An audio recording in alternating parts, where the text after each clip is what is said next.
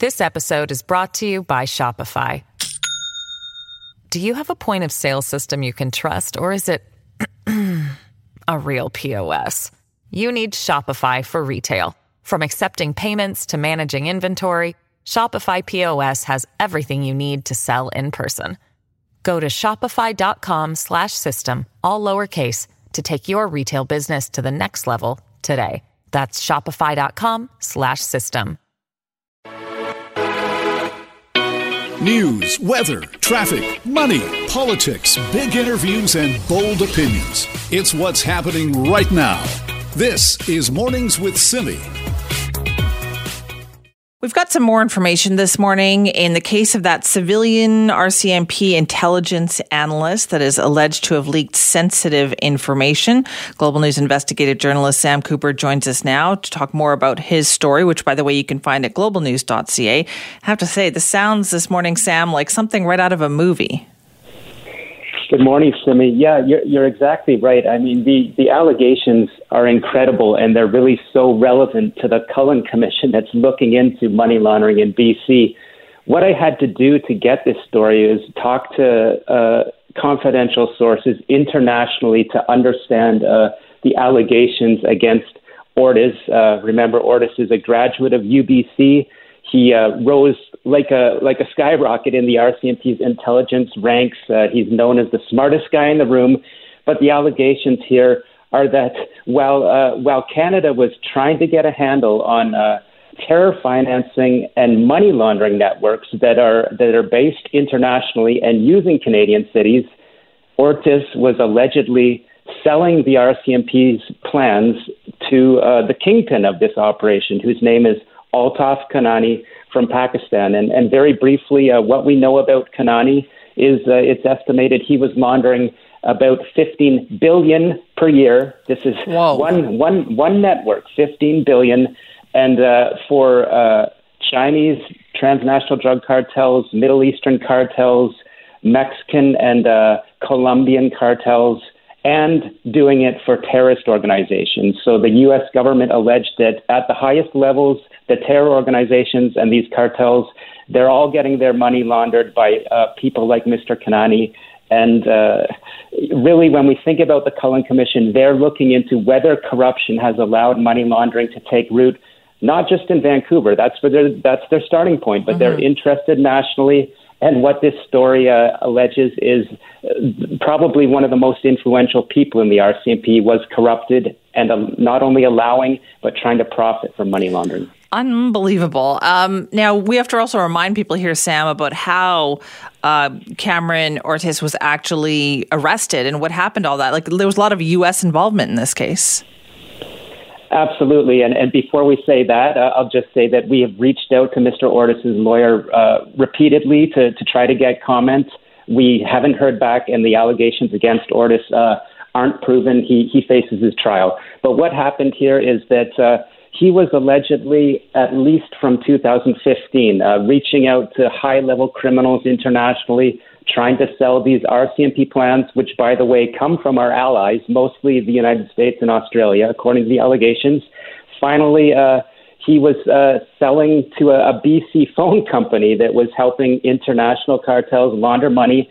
The FBI caught the BC phone company CEO, uh, man from Richmond, Vincent Ramos, and uh, in in the vernacular, they flipped Ramos and found out that Ortis allegedly was the mole leaking uh, U.S. and Canadian law enforcement secrets. That's how the RCMP got on to Mr. Ortis. But uh, let's not let's not uh, broach words here. What my mm-hmm. sources say is the RCMP leaders completely missed this. Yeah. They would not have got Ortis unless the FBI found this out, and RCMP leaders missed all kinds of warning signs about Mr. Ortis, according to the allegations. Right. And so he was like right under their noses all this time. And here there were all these complaints about money laundering. And again, this was right under their noses. What kind of fallout has there been in the RCMP, Sam, since Cameron Ortis was arrested? There really has been uh, no fallout at all. Uh, the, the, RCMP and uh, Canadian, let's just say, you know, justice system are are clearly trying to keep a very tight lid on this case. Again, Mr. Ortis, uh, we, we we understand there's still sort of the the the information that the prosecution has learned being shared to a certain extent with the defense lawyer. Again, this is extremely uh, sensitive information, so the case is just really stuck. Uh, from what I can see, we don't know if Mr. Ortis will plead guilty, whether he'll fight the charges. But the RCMP is really saying nothing about this case. We reached out to them and said, uh, did Mr. Ortis help one of these uh, people allegedly working for the global kingpin in Toronto escape Canada? Because that's what it looks like. The RCMP had no answer. They said, we can't comment. The case is before the courts. So, your story today as well outlines how Canada really did become kind of a center for money laundering for many years.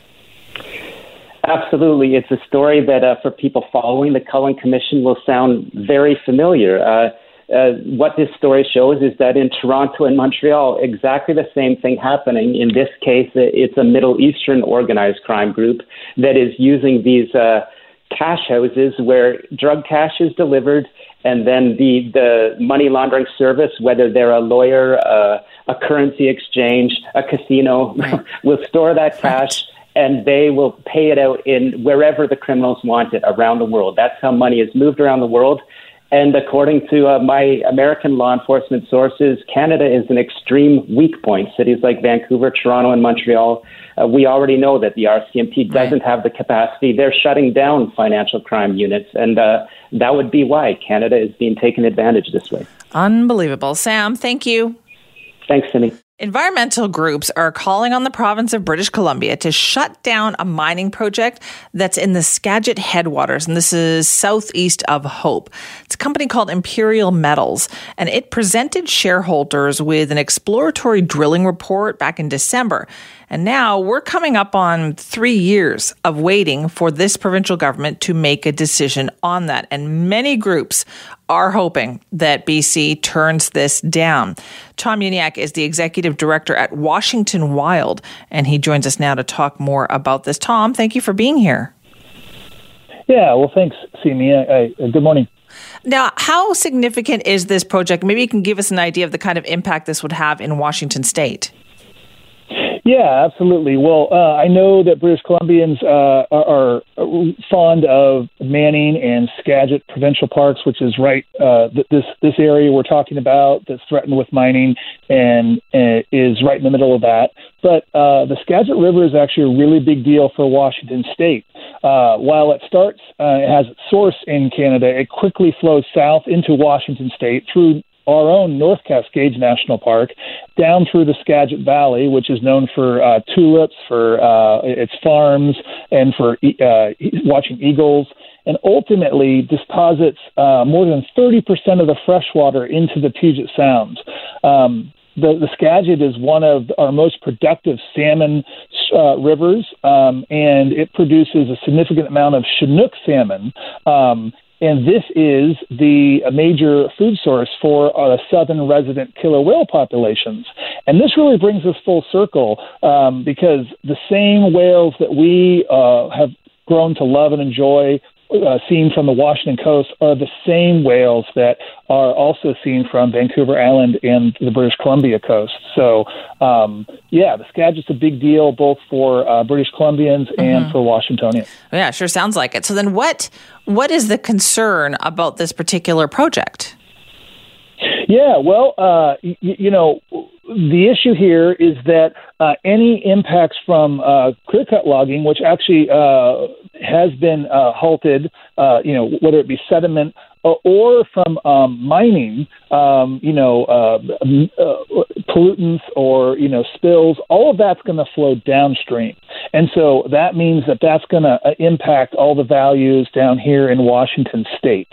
Um, you know, mining is um, you know um, a, a dirty business, but uh, Imperial Metals really, as I don't have to tell your viewers, um, has one of the worst reputations um, of any mining company in British Columbia, particularly due to the uh, Mount Polley mine disaster in 2014, um, which dumped uh, a significant amount of toxic waste into the uh, um, Fraser uh, watershed. Right. Okay. So clearly, lots of concerns here. It sounds like this decision has been a long time coming. What are you worried about at this point?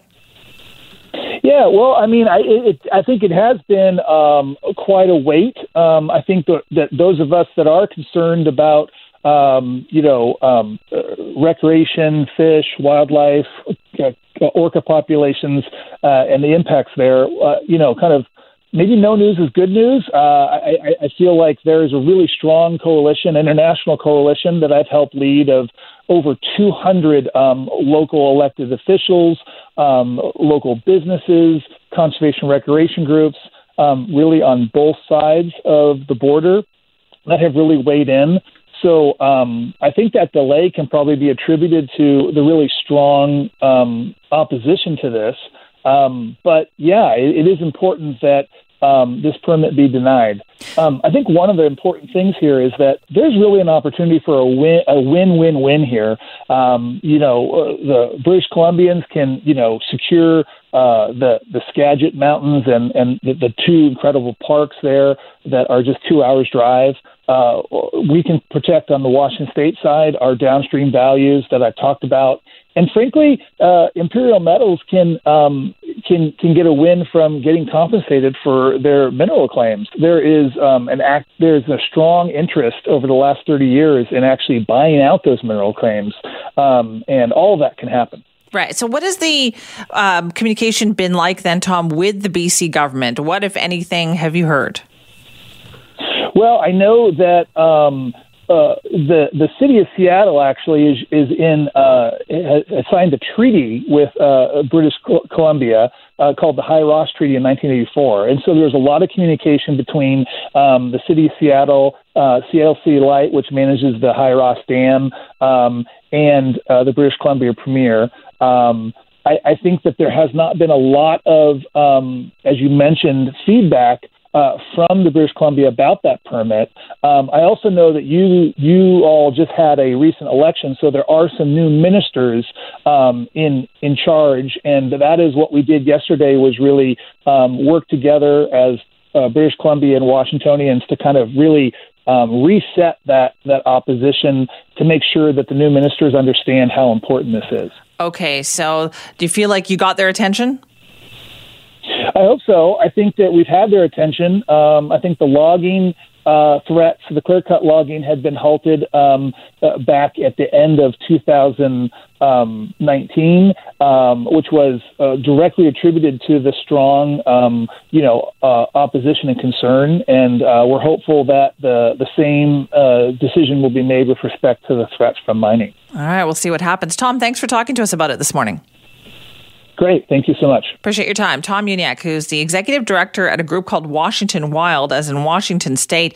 They are very concerned, as you heard him say, about the proposal for a new project that Imperial Metals has presented to the BC government. This would be in the Skagit headwaters, southeast of Hope, and waiting three years now from the BC government to get a decision on it.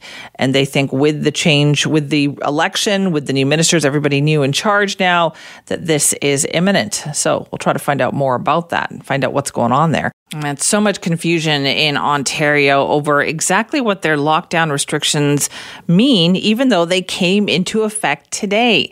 Let's talk about that uncertainty. Joining us now is Global News Toronto reporter Marianne Dimain. Marianne, thank you so much for being back with us. Yes. Hi, good morning. So, in the, since the time that we last talked to you to now, has there been any more clarity over what some of these rules actually mean?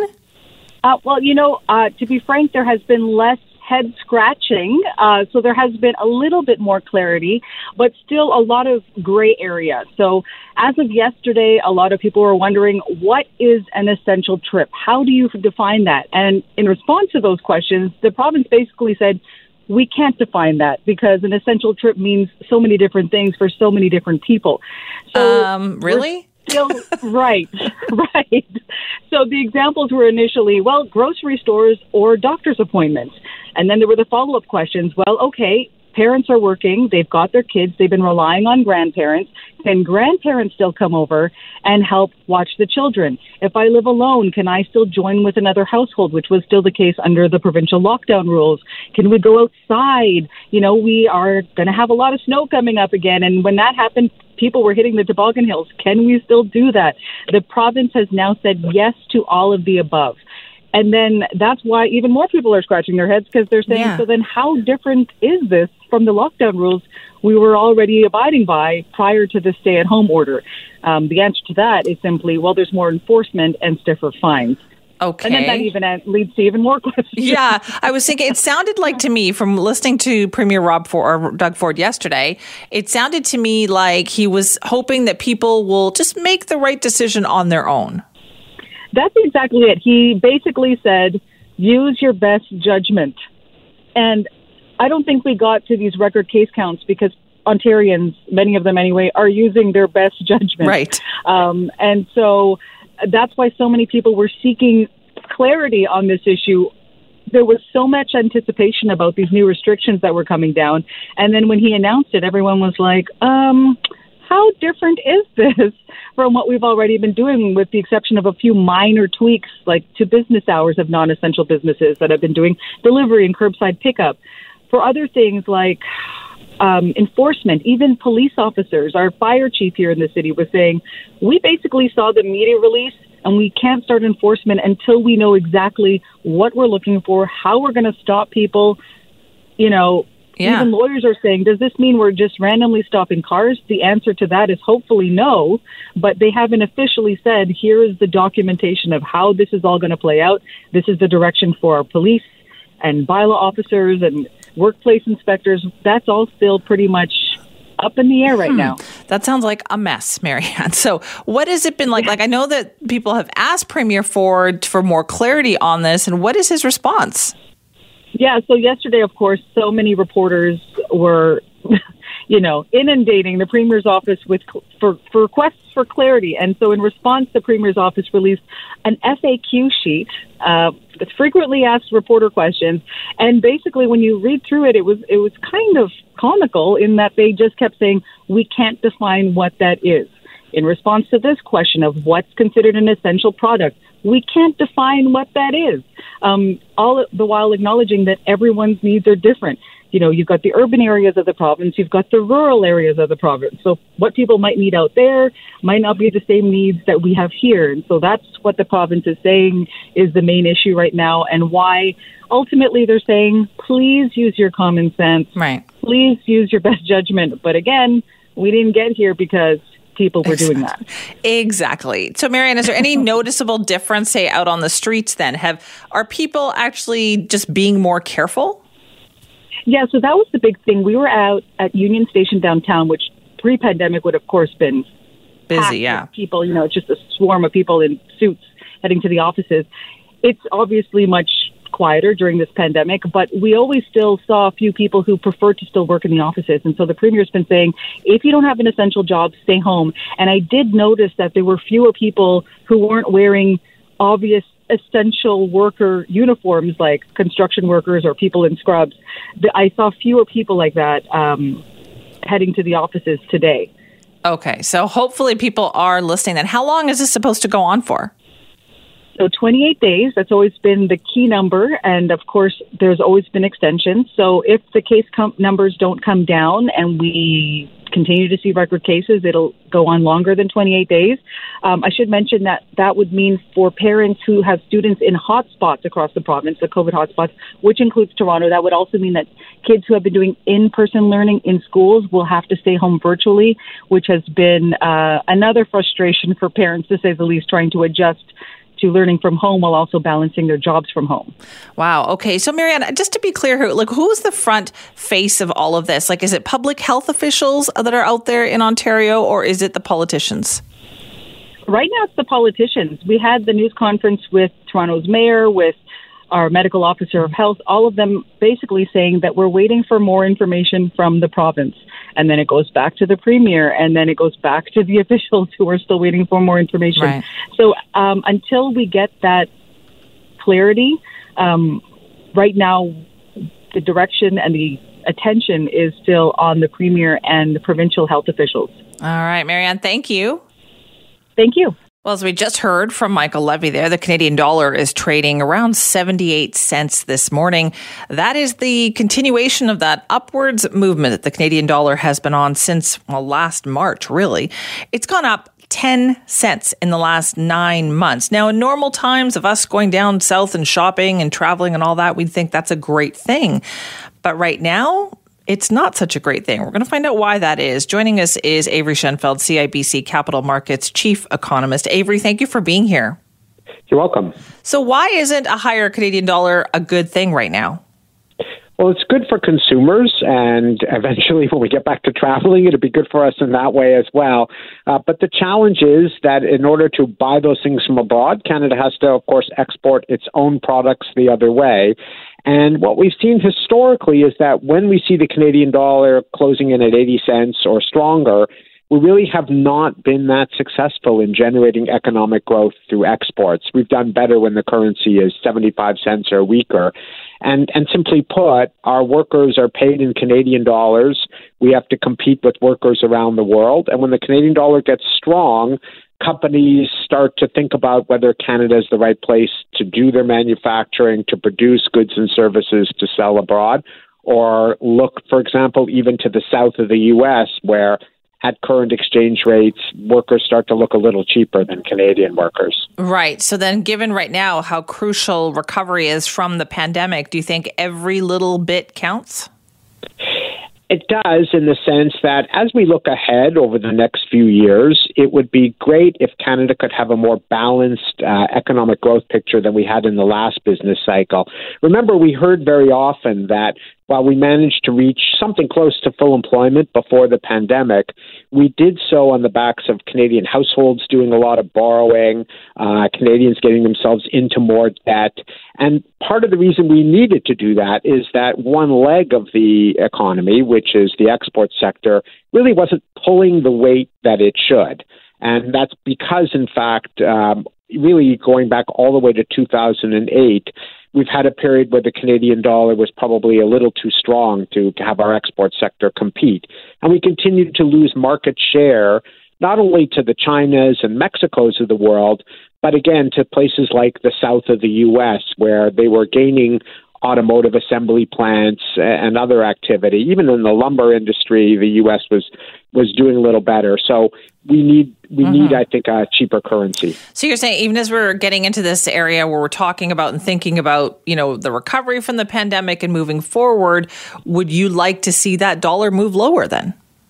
Yeah, I think we would do better with the Canadian dollar a few cents cheaper. And the Bank of Canada has started to say the same message, and they can really try to prod the foreign exchange market to doing that. One reason money is flowing into Canadian dollars is our interest rates are a bit higher than they are in the U.S. in terms of short term rates.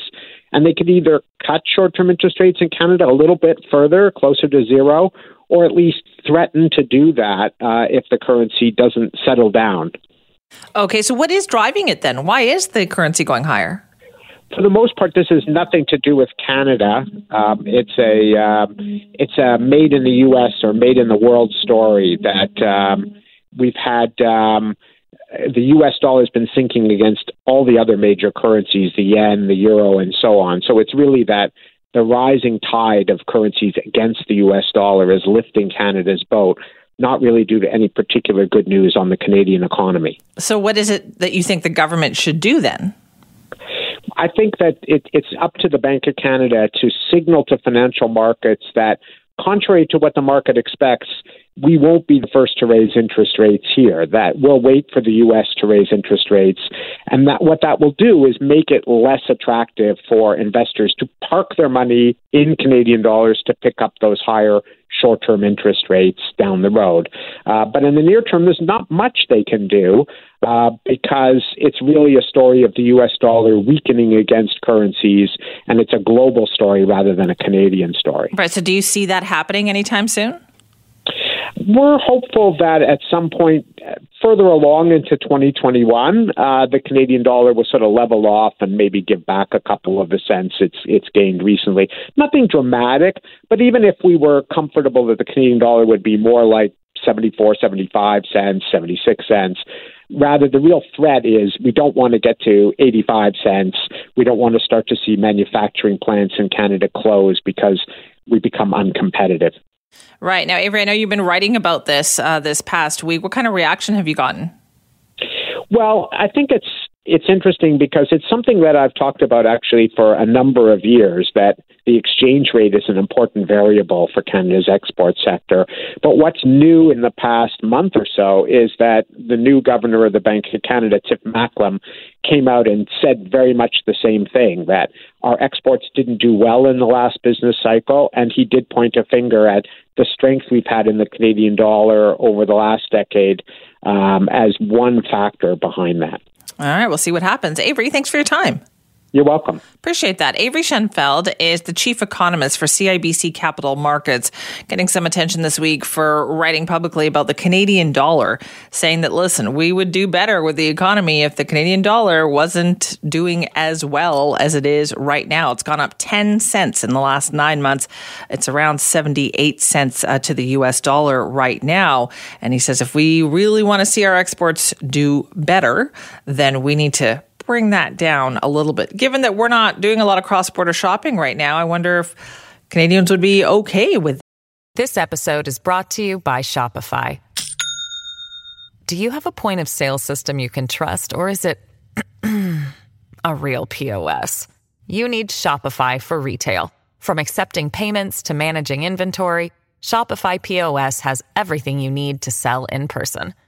Go to shopify.com slash system, all lowercase, to take your retail business to the next level today. That's shopify.com slash system. That. Okay, listen up if you've got a bird feeder on your property, and I know that's a lot of you out there.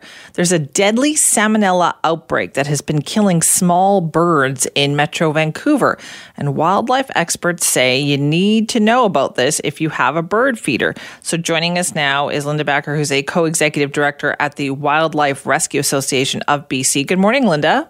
Good morning. How big of a problem is this right now? It sounds serious.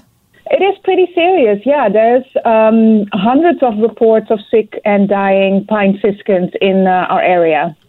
And what is the cause of this? What's happening? It's a bacteria uh, that causes uh, salmonella, and uh, it's easily transmitted through uh, the bird population. And um, this little songbird, the pine siskin, seems to be uh, very susceptible for this disease. we see it every couple of years going through.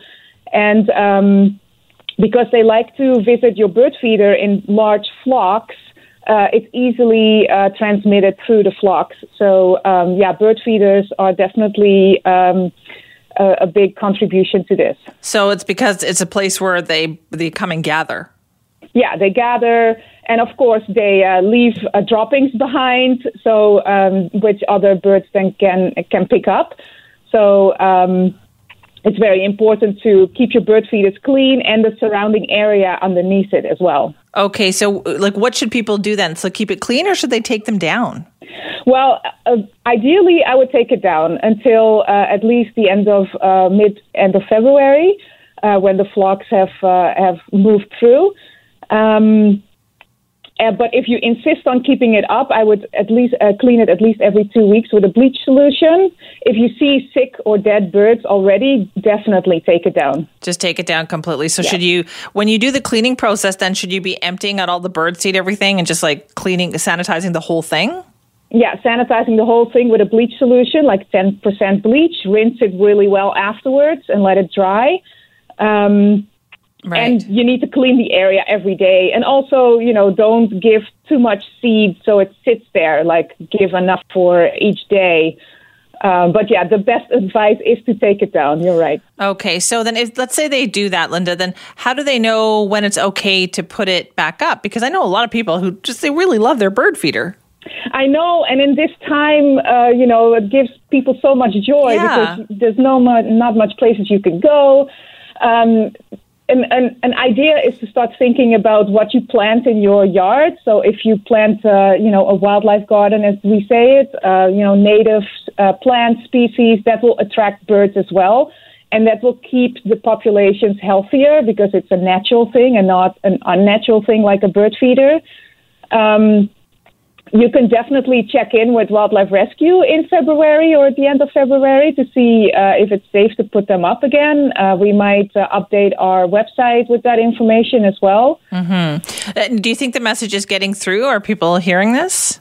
Yes, we have been getting uh, lots of media attention, which is good to get the word out. And from social media, a lot of people have been calling in, so that's great. Um, it also makes us realize that it's pretty uh, serious, the situation. Uh, we've been getting uh, up to 80 phone calls a day. Uh, people reporting wow. sick and dead birds and asking what they can do. So yes. that's great. What should they do then if they do find dead birds on their property? Yeah, definitely the birds need to be removed. Uh, if they're dead, it's really sad. Um, the advice is, and we're working with government officials about this, is to um, e- either dig a deep hole to bury it or double bag it and put it in the trash uh, and not in the compost. Right. If you have a sick, if you have a sick bird, uh, you can give us a call. You can try to catch it. Um, they are usually really easy to pick up because they are so lethargic and sick. Mm. You do need to be very careful because salmonella does trans- transfer to your pets and to humans as well. Um, so always wear gloves, really wash your hands and everything right. uh, you've touched. Yeah. So where can people get more information, Linda?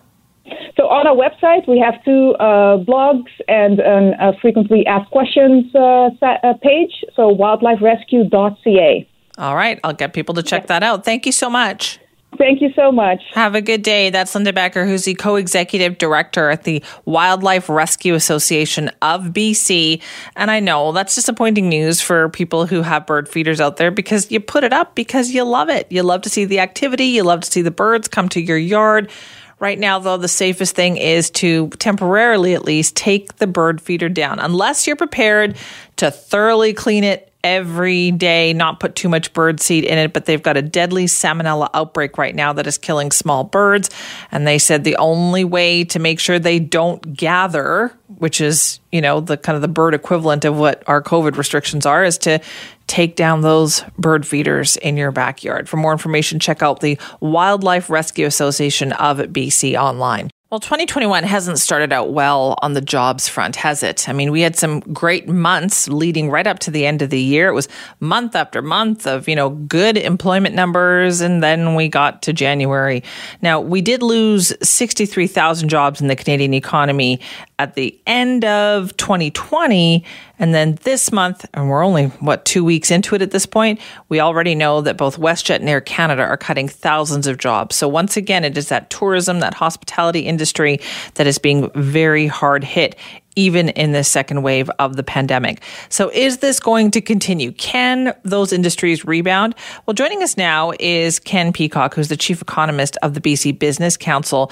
They've also been working on an analysis of that sector that is going to be released later this week. Ken, thanks for being with us. Yeah, thanks for having me, Simi. So, why did you want to take a closer look at what's going on in the tourism and hospitality sector? Well, just because that is, it's very clear now that is where the, the pain from this pandemic is concentrated. And they have to be a little bit careful because there's other consumer facing services that are also pretty hard hit. But it's, it's very evident that, that this is where, where most of the, the uh, job lot, well, there's still a great deal of job losses concentrated there. And if we look across sectors, there's kind of a very, very different emerging patterns. You know, the BC's export industries and professional services have actually seen strong employment growth right over the, the pandemic period, a little bit of a dip in the early part. But uh, if you look at the tourism industry and the food and accommodation sector, which does to a great degree, degree rely on tourism, uh, employment has just leveled off. We saw a little bit of a rebound when restaurants reopened uh, and, and, that's recovered. But it's just been a very slow grow, slow go. So yeah. it, concern remains. So in your analysis, then, like when you look at it, do you think, okay, this is a couple months, we expect things to start getting better, or do you think it's going to take longer? I, I'm concerned that it's going to take longer. The um, you know the concern in the air transportation industry in particular is you, we're not going to we're going to wake up and not realize what we had until it's gone. And so you, you mentioned the layoffs. This isn't the first round of layoffs. So capacity is being vastly reduced in, in Canada's airline industry. And so consumers are going to go to get on flights when, when we reopen fully again. And there's not going to just be the option and choice. And my concern is that those will take a long time to rebuild and, and get back in place, which of course will impact tourism over the longer term. Right, but I guess just, just but the demand will still be there though, Ken. That's the thing, right? Like I know tons of people who just can't wait to start traveling again once you know vaccinations and everybody are safe again. Well, this is this is exactly the challenge. I mean, I to be honest with you, I sort of flip flop sometimes because I agree there is this pent up demand, mm-hmm. uh, and and there's going to be a, a burst, and I, I think people are going to get back traveling. The question and issue that remains, though, is is that capacity going to be there, and and are people going to come back kind of quickly en masse, when I think about how this vaccine is going to be rolled out, I mean, it's clear there's capacity constraints.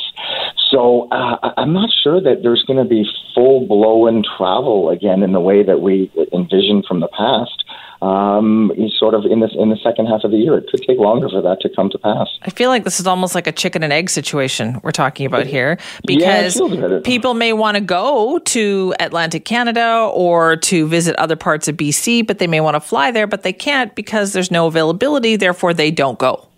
Right. Sure.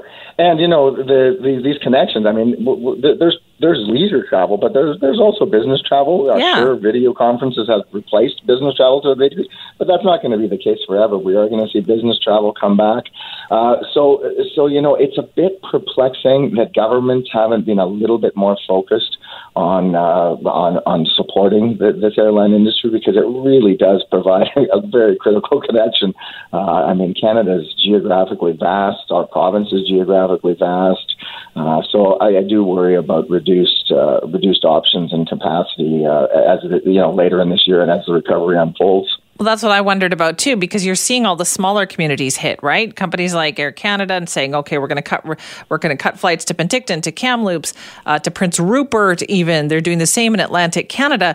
Are we going to have to go back to the days when the government says, listen, if you want to fly to the the good routes, you're going to have to fly these small routes too?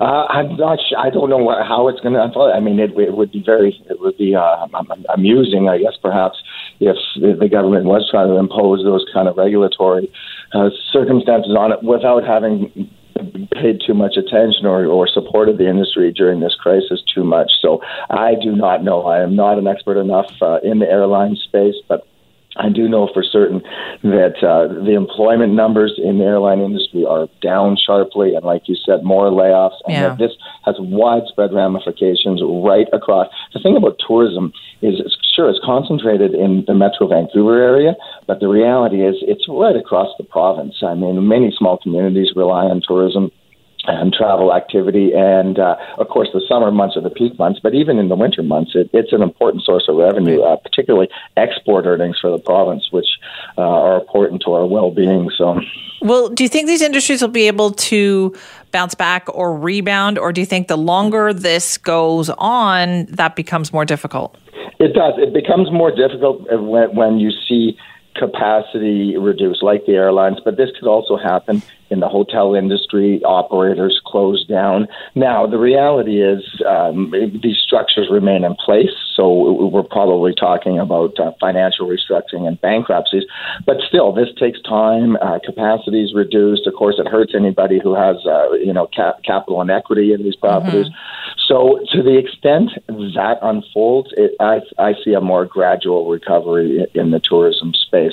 Is that now, like I say, I think you're going to see a bump early on. Yeah. But to return to anything like normal, Simi, it, it's starting more and more to feel like a, a gradual recovery that hopefully gets some traction in the second half or third quarter of this year. But but again, uh, I'm going to have to wait and see to to sort of get a sense of just how quickly that rebound will form. All right, we'll wait to read the analysis. Ken, thank you. You're very welcome, Sam. Ken Peacock, Chief Economist and Vice President at the Business Council of BC. They are releasing an analysis of the hospitality and tourism sector later this week. So that's a bit of a preview there. Uh, but I have heard and read some analyses of the situation that say that the airline industry won't really rebound, and this is worldwide, until perhaps 2024. Uh, and I think the reasons that Ken pointed out there are probably, you know, in the reasons why that's going to happen is you may want to go somewhere but there may not be a flight available. That's what I'm finding now is that we're so used to being able to just look up and getting a flight anytime, multiple times a day, and they're reducing more and more flight availability. So if you can't get the flight, then therefore you don't travel, meaning you can't help the industry rebound. And it's like this vicious circle that it sounds like is going to take longer for that industry to get back on track. Well, let's talk about what's been going on this week with Huawei CFO Meng Wanzhou. So, back in court this week, trying to get her bail conditions adjusted. Her lawyers claim that having that security detail with her all the time, which is part of her bail conditions, is putting her at increased risk of COVID 19. But the story from that security detail is very, very different. There's a lot to go through here. So let's talk to Ian Young, the South China Morning Post Vancouver correspondent. Hi, Ian. Hi, Simi. How are you? I am good, thank you. But I got to tell you, I am fascinated by the story. I have been following it all week yeah, there's been lots of really interesting revelations uh, in the hearings this week about um, about Meng Wanzhou's lifestyle here in Vancouver under house arrest, and so you know that kind of stuff is uh, really always quite fascinating. I think. Yeah, let's break this down first of all. So she's back in court because she wants her bail conditions altered. What is their reasoning for that? Yeah, the um, she's currently free on ten million dollars bail, um, and that was set in back in 2018. Now, at the time, um, you know, the, the, the judge in that that ruling decided that she had to be guarded 24 hours a day by this private security outfit called Lionsgate. Now, Lionsgate is paid for by Meng Wanzhou, but they're actually acting as um, agents of the court to prevent Meng Wanzhou from escaping. They also protect her, but they're, they're, they're there to stop her from fleeing. Now, Meng Wanzhou's reasoning is that um, uh, uh, these guards now that she's um, she has to have with her when she's outside of outside of her home present a COVID nineteen risk because they have to all pile into the same SUV. She's with three of these guards um, in right. her car at any any time. So yeah, no, that's that's the reasoning. Okay, so you go, okay, that's uh, understandable. Except now we're getting into the story of her day to day movements, and it's a pretty different picture though from what has been given out so far. Yes, the Canadian uh, government lawyers oppose uh, this request. Uh, they highlighted various activities by Meng that they say actually um, uh, depicts uh, COVID 19 risks taken by her, and that includes uh, restaurant meals, going out to a coffee shop in groups. she would visit a home that we found out was rented by uh, her Huawei posse here in Vancouver, uh, and also that um, that Meng Wanzhou's husband and her children, when they came uh, out and have been staying with her, when they flew out here in late 2020, uh, uh, they actually quarantined in the house with her for their 14 days. So um, all of those things would seem to undermine uh, the claim that Meng Wanzhou is terribly worried about COVID-19 from you know from right. from from her guards. It also seems quite clear that in some circumstances that that she is they're not going along with the COVID nineteen regulations in this province, uh, including having a holiday dinner at a restaurant with fourteen other people. Yeah, that was a Christmas Day uh, Christmas Day dinner where they booked out the entire restaurant. Uh, there were 14 people there. So once again, it was Meng Meng Wanzhou, her husband Liu Xiaozong, who also testified. Their two children, and a whole bunch of people um, who were part of her her team. I think is what they called them. Now that team obviously doesn't live in Meng Wanzhou's household. Uh, the exact seating arrangements at this restaurant weren't made clear, but certainly this was a booking for a large group that exceeded the uh, the, the limit of mm-hmm. six, I think, that was in place at the time. What is your sense then, Ian, of how this is going? Uh, I don't know. I don't know what Mr. Justice Ehrcke's uh, position on this is. Uh, he asked some very pointed questions of both sides. Um, he'll release his ruling uh, at the end of January. I think it's January 29. He said he will um, make a determination. Um, but, you know, the, there was there was quite an assertive pushback from the Canadian government lawyers who say that Meng Wanzhou still presents um, a substantial flight risk because she has immense resources at her at her disposal and um, uh, you know strong motivation to want to flee Canada. Yeah, and some of those resources at her disposal I thought was interesting as well. So there was that recent decision late last year where I think her lawyers and she thought that she was going to be freed essentially, um, and they had a what a, a Boeing seven thirty seven waiting for her at the airport. Well, it's actually a seven a seven double seven, so about twice the size of a seven thirty seven. It's a huge plane. Wow. It's a 300, 400, It's a four hundred seat plane. Uh, this is a long haul uh, jet that was privately chartered uh, to fly Meng Wanzhou back to China in victory That was in a um, uh, the mistaken belief that she was going to be freed back in it was in May, um, and uh, yeah, they got it wrong. Uh, so this this jet actually never uh, never took Meng Wanzhou back home, um, but that was quite remarkable. So you know there are quite substantial resources at Meng Wanzhou's yeah. disposal. That's for sure. Exactly. So where is the whole extradition situation right now? How much longer is this whole thing going to go on? Well, I mean, the short answer is that I don't know, but the longer answer is that the um, the, the, the, hearings themselves are scheduled to continue until May. Um, now, after that, there will be a determination, and um, you know there could well be appeals from either side, so that could drag it out for uh, you know for years potentially. Um, but uh, y- you know, it depends how things go. I mean, it, it could be that uh, if, she is uh, ordered released by the judge, then she then, then it's all over in May. I can't imagine that she'll want to hang around here much longer. All right, we'll see what happens. Ian, thank you. Thank you, Simi. Ian Young, South China Morning Post Vancouver correspondent, who's also been very closely following what's going on in court with Huawei CFO Meng Wanzhou. Really, this week, though, following along with that, you get quite the glimpse of the lifestyle here of somebody who is you know, charged with all these things and is uh, awaiting, you know, a decision on extradition to the United States, and uh, yet private shopping expeditions to luxury boutiques in downtown Vancouver, closing down restaurants to be able to eat with groups of 14, which you're not supposed to be doing. Very different lifestyle, I'd have to say.